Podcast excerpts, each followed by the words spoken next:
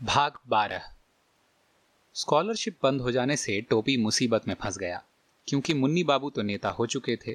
भैरव भी उसी रास्ते पर जा रहा था। असल में बेरोजगारी की समस्या इतनी गंभीर हो गई है कि हर नवयुवक केवल नेता बनने के ख्वाब देख सकता है। भैरव और मुन्नी बाबू दोनों ही ने एक दृष्टि देखा। बाबू गोपीनाथ केवल एक बस कंडक्टर थे पढ़े लिखे बिल्कुल नहीं थे। एक कच्चा सा घर था, फिर जादू का डंडा घूमा। वह एमपी हो गए। अब उनके पास एक मोटर, दो कोठियाँ और दो भैंसें थीं। कई बैंकों में हिसाब था। उनका बेटा अमेरिका में इंजीनियरिंग पढ़ रहा था। बेटी की शादी उन्होंने इस धूमधाम से की कि लोग देखते रह गए। कलेक्टर उन्हें सलाम करता था, और क्या चाहिए किसी को? इन दोनों में से किसी को डॉक्टर भृगु नारायण के नीले तेल में कोई दिलचस्पी नहीं थी। परंतु मुन्नी बाबू और भैरव ने दो अलग अलग रास्ते चुने। मुन्नी बाबू को हिंदू संस्कृति और सभ्यता का नारा अच्छा लगा। आखिर यह मुसलमान जो गौ हत्या करते हैं और एक विदेशी भगवान की पूजा करते हैं, यहाँ क्या कर रहे हैं? अगर ये सारे मुसलमान पाकिस्तान भेज दिए जाएँ तो जो नौकरियाँ इन्हें मिलती हैं, वह भी हिंदुओं ही को मिल जाया करेंगी। नौकरी। यह कैसा घिनौना शब्द है। बात यह है कि दो बार ऐसा हुआ कि जिस जगह के लिए मुन्नी बाबू ने अप्लाई किया, वह जगह एक मुसलमान को मिल गई। यह नौकरी दो धारी तलवार है। एक तरफ़ हिंदुओं को मुसलमानों से काटती है और दूसरी तरफ़ मुसलमानों को हिंदुओं से।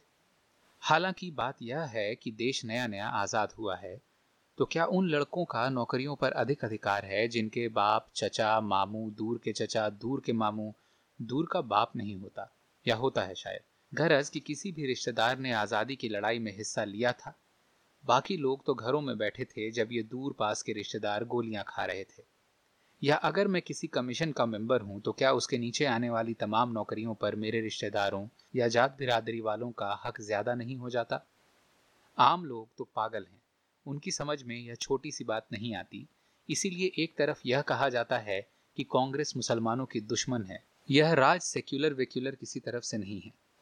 सीधा सादा हिंदू राज है। देख लीजिए, पुलिस फौज में मुसलमान रखे ही नहीं जाते। जब किसी से लड़ाई होगी, तब पता चलेगा कि धोती महाराज तोप की आवाज़ सुनते ही लुटिया लेकर खेत की तरफ़ भागे जा रहे हैं।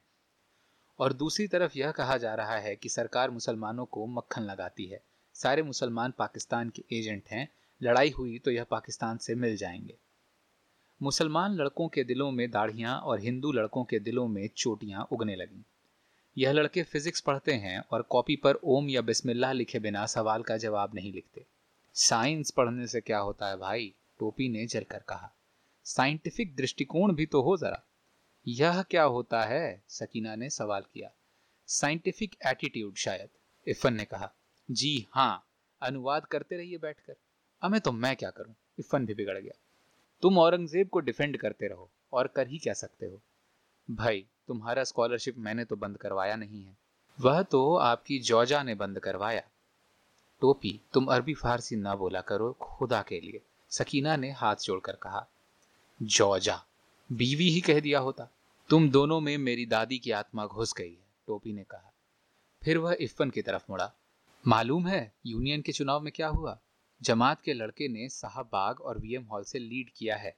इन दोनों हॉलों में इंजीनियरिंग और साइंस के लड़कों का बहुमत है। बनारस में इंजीनियरिंग और साइंस के लड़के किसे वोट देते हैं? इफ्फन ने सवाल किया। जहाँ तक मुझे याद है, बनारस यूनिवर्सिटी यूनियन की कैबिनेट तक के लिए आज तक कोई मुसलमान लड़का नहीं चुना गया है। मेजर पोस्टों को तो गोली मारो। भाई, हम अलीगढ़ वालों को यह बड़ी बुरी लत पड़ गई है। जहाँ कोई बात हुई नहीं, वहीं बनारस की बात निकल आती है। बनारस यूनिवर्सिटी एक हिंदू यूनिवर्सिटी है। वहाँ सब कुछ हो सकता है। परंतु यहाँ यह पाकिस्तानी कारखाना बहुत दिनों नहीं चल सकता। देखो, यह हिंदू मिट्टू कैसे टाए टाए बोल रहा है। यह यूनिवर्सिटी पाकिस्तानी कारखाना लगती है। और नहीं तो क्या है? हिंदुस्तान पाकिस्तान में क्रिकेट के मैच हों तो यहाँ के लड़के मस्जिदों में भीड़ लगाते हैं दुआ मांगने के लिए। इन इडियट लोगों को यह तक नहीं पता कि यहाँ अल्लाह मियाँ का जुरिस्डिक्शन नहीं है। और अगर हो भी तो तुम पाकिस्तान के जीतने की दुआ क्यों मांगते हो? और फिर रोएँगे कि हमें नौकरियाँ नहीं मिलती। हमसे वफा का सबूत मांगा जाता है। हमने सत्तावन में यह तीर मारा था और सन 21 में वह तोप चलाई थी। कोई पूछे भक्को, तुम सन साठ में क्या कर रहे हो? जाओ, तुम ही पूछाओ। सकीना ने चुमकार कर कहा अमे मैं क्यों जाऊँ? मरने दो कम वक्तों को। मैं तो कल घर जा रहा हूँ। क्यों? एक तो पिताजी को फुसलाना है। कहूँगा, पीएचडी तो कर ली, डीलिट भी कर लूँ तो डबल डॉक्टर हो जाऊँगा और तब नीला तेल बेचूँगा। Doctor Balbhadra Narayan M A P H D D Lit गंवार इतनी बड़ी डिग्री देखकर रौब में आ जाएँगे। पैसों का आराम रहेगा। छह महीने से एक धेला नहीं भेजा है पूज्य पिताजी ने। फिर एक काम और करना है। म्यूनसिपैलिटी का चुनाव हो रहा है। बड़े भाई साहब जनसंघ के टिकट पर खड़े हो गए, छोटे भाई साहब कांग्रेस के टिकट पर। इसीलिए मैं आज से कम्युनिस्ट हो गया हूँ। इन दोनों के बीच में जो कम्युनिस्ट खड़ा हो गया है, उसको सपोर्ट करूँगा। कुछ मुस्लिम यूनिवर्सिटी का हक भी अदा हो जाएगा। वह कम्युनिस्ट मुसलमान है और मैं भाभी से इश्क लड़ाते लड़ाते भी बोर हो गया हूँ। सकीना ने कुशन मारा, मगर टोपी निशाना खाली देखकर खड़ा हो गया। अब केवल एक परेशानी है। किराया नहीं होगा आपके पास? सकीना ने बड़े भोलेपन से कहा। हाँ मैं नहीं देने की। परंतु तुम यह सहन नहीं कर सकती भाभी कि तुम्हारा देवर बिना टिकट पकड़ा जाए। सोचो कि तुम्हारी इस महान यूनिवर्सिटी की कितनी बदनामी होगी जब पेपर्स में यह न्यूज़ छपेगी कि अलीगढ़ मुस्लिम यूनिवर्सिटी से पीएचडी करके डीलिट करने वाला एक स्टूडेंट बिना टिकट यात्रा करते पकड़ा गया। मैं कर लूँगी सहन। तो उधार दो। पहले ही के उधार तुमने कब वापस किए हैं? सूद समेत लौटाऊँगा, या मेरे बाप को मरने दो, या फिर मुझे एक नौकरी मिल जाने दो। शादी कर लो, फिर पैसे ही पैसे हैं। घर में एक पैसे वाली बहू आ चुकी है। चंद्रगुप्त से पहले के भारत का पॉलिटिकल मैप है उसका मुँह। मैं किसी बिना पैसे वाली से करूँगा। अपनी सूरत देखी है? रोज देखता हूँ। सात रुपए होंगे। सात न हो तो दस या बीस से भी काम चल जाएगा। सकीना जानती थी कि पैसे तो उसे देने ही होंगे। टोपी को भी इसका यकीन था। परंतु बीच वाले डायलॉग्स की आदत पड़ गई थी। बात यह है कि सकीना और टोपी एक दूसरे को बहुत चाहने लगे थे, परंतु सकीना ने उसकी कलाई में राखी नहीं बांधी। टोपी जिस डिब्बे में बैठा, उसमें बड़ी भीड़ थी। शायद भीड़ ही हिंदुस्तानी रेलों की सबसे बड़ी पहचान है। टोपी ने यूनिवर्सिटी वाली काली शेरवानी पहन रखी थी। मैं खाना खा लूँ तो बैठिए।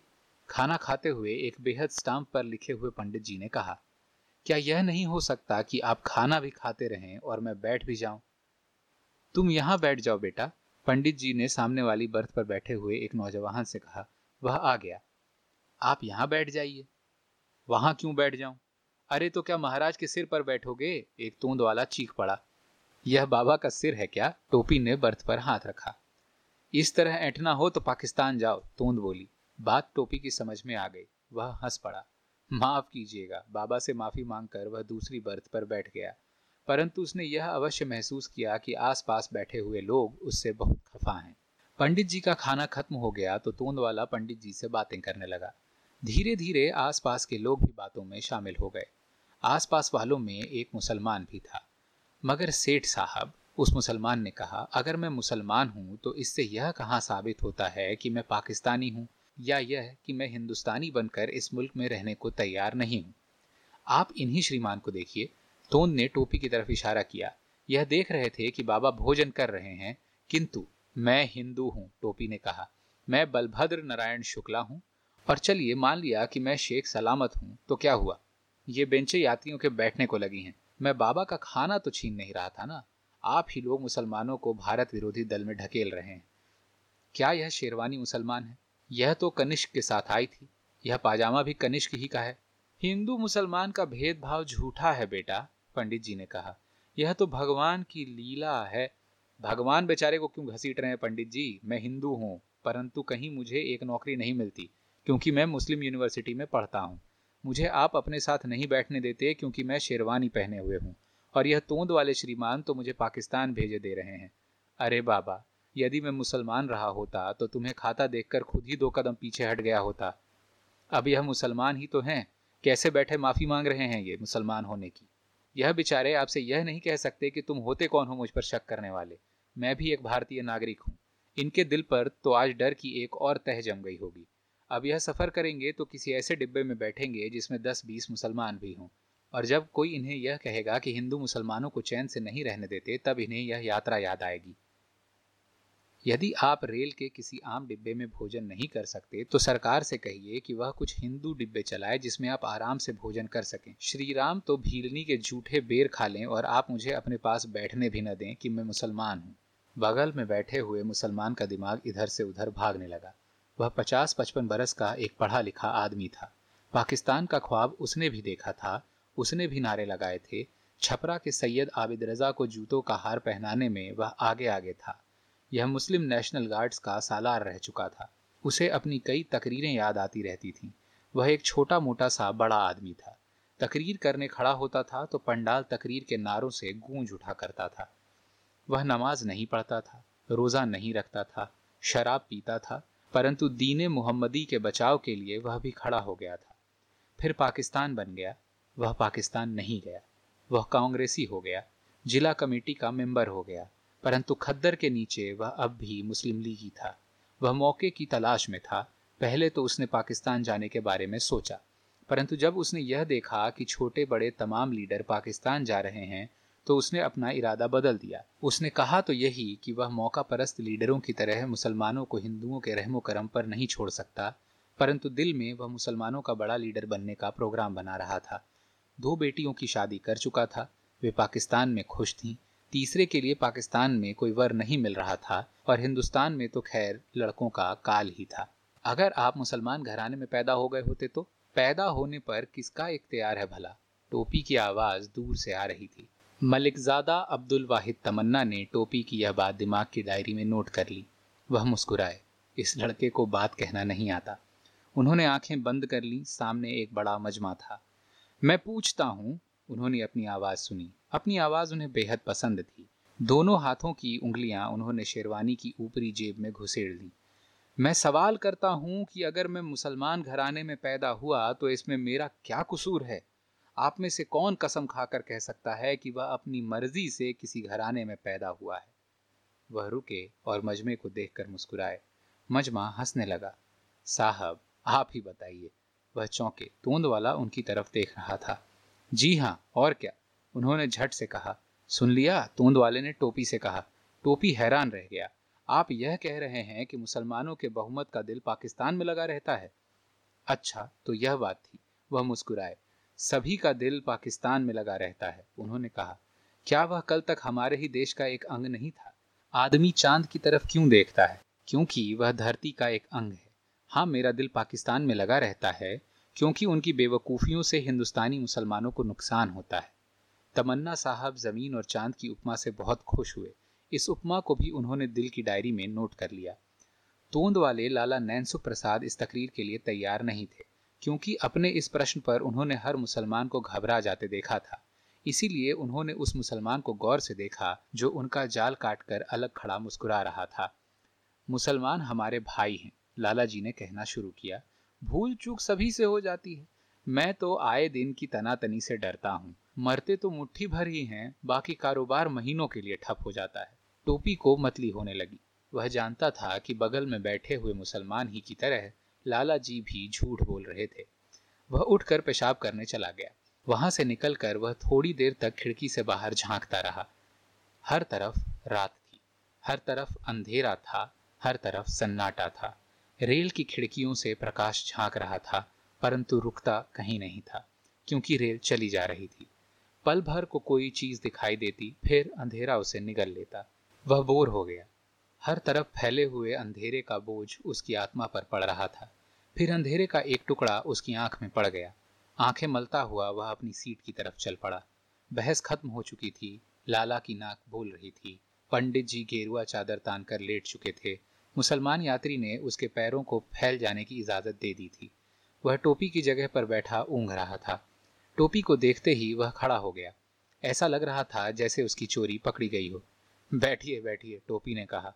मैं आपकी जगह पर बैठ जाता हूँ। मगर मैं इन्हें जगा दूँगा। मैं मुसलमान नहीं हूँ। पंडित जी ने मुँह पर से चादर सरकाई। पैर समेट लीजिए, टोपी ने कहा। क्यों? पंडित जी ने कहा। तुम अपनी जगह पर बैठो। मैं कहीं और बैठ जाऊँगा, मुसलमान यात्री ने कहा। कहीं और क्यों बैठ जाओगे? टोपी भन्ना गया। क्योंकि पाकिस्तान जाओगे।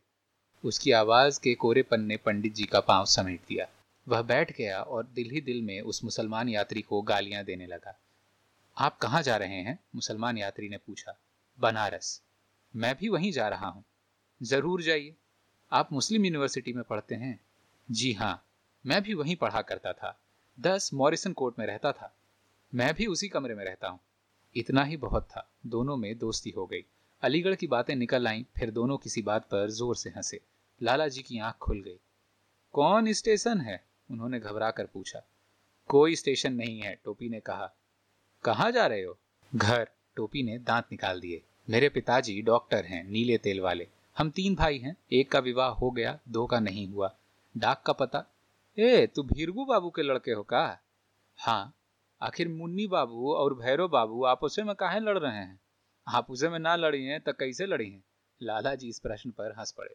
तो तू खड़े हो गए होते हो। हम पंडित जी के सोए के वास्ते खड़े न हो सकते। पंडित जी ने अपना वह पाँव जो धीरे धीरे टोपी की कमर तक फैल गया था, समेट लिया। डॉक्टर साहब हमारे क्लास फेलो रहे। टोपी किचकिचाकर कुछ कहना चाहता था, परंतु रुक गया। पिताजी ही क्या कम थे कि अब रेलों में उनके क्लास फेलो भी मिलने लगे। उसे डर था कि अगर उसने लाला जी का मुँह बंद न किया तो बनारस तक पिताजी ही की बात होती रहेगी। परंतु अब तो वह यह भी नहीं कह सकता था कि वह डॉक्टर भृगु नारायण नीले तेल वाले का बेटा नहीं है। उसने बड़ी बेबसी से उस मुसलमान यात्री की तरफ़ देखा। हिंदुस्तान पाकिस्तान में युद्ध अवश्य होगा, दीवार के पीछे से आवाज़ आई। बगल वाले केबिन से राजनीति का प्रेत बोला, तब मियाँ लोगों को आटे दाल का भाव मालूम होगा। पता है, अकबर के खिलाफ महाराणा प्रताप के साथ कितने मुसलमान थे, किसी ने सवाल किया। और शिवाजी के सारे खत फारसी में हैं। अगर हिंदुस्तान पाकिस्तान में लड़ाई हुई तो यह दो मुल्कों की लड़ाई होगी, दो मजहबों की नहीं। लड़ाई किसी की हो, मियाँ लोग साथ पाकिस्तान ही का देंगे। पाकिस्तानी हिंदू किसका साथ देंगे? प्रश्न किया गया। वफादारी की तराजू में दो ही पल्ले होते हैं, मिस्टर। सन्नाटा हो गया। सारे भारतीय मुसलमान पाकिस्तानी कुत्ते हैं। हिंदुस्तान के आदमियों को पाकिस्तानी कुत्ता कहते शर्म नहीं आती। सिर पर चुटिया उगा लेने से आदमी भगवान नहीं हो जाता।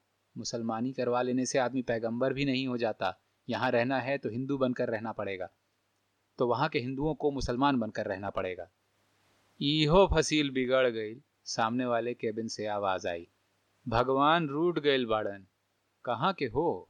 बलिया जिला कहाँ मजूरी करे के गई रही बाकी अब मजूरियों ना भय हरिओम हरिओम।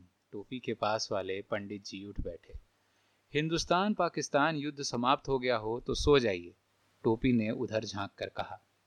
उस केबिन के बाकी लोग खिलखिलाकर हंस पड़े और टोपी के सामने बैठे हुए मुसलमान यात्री ने इत्मीनान की एक सांस ली।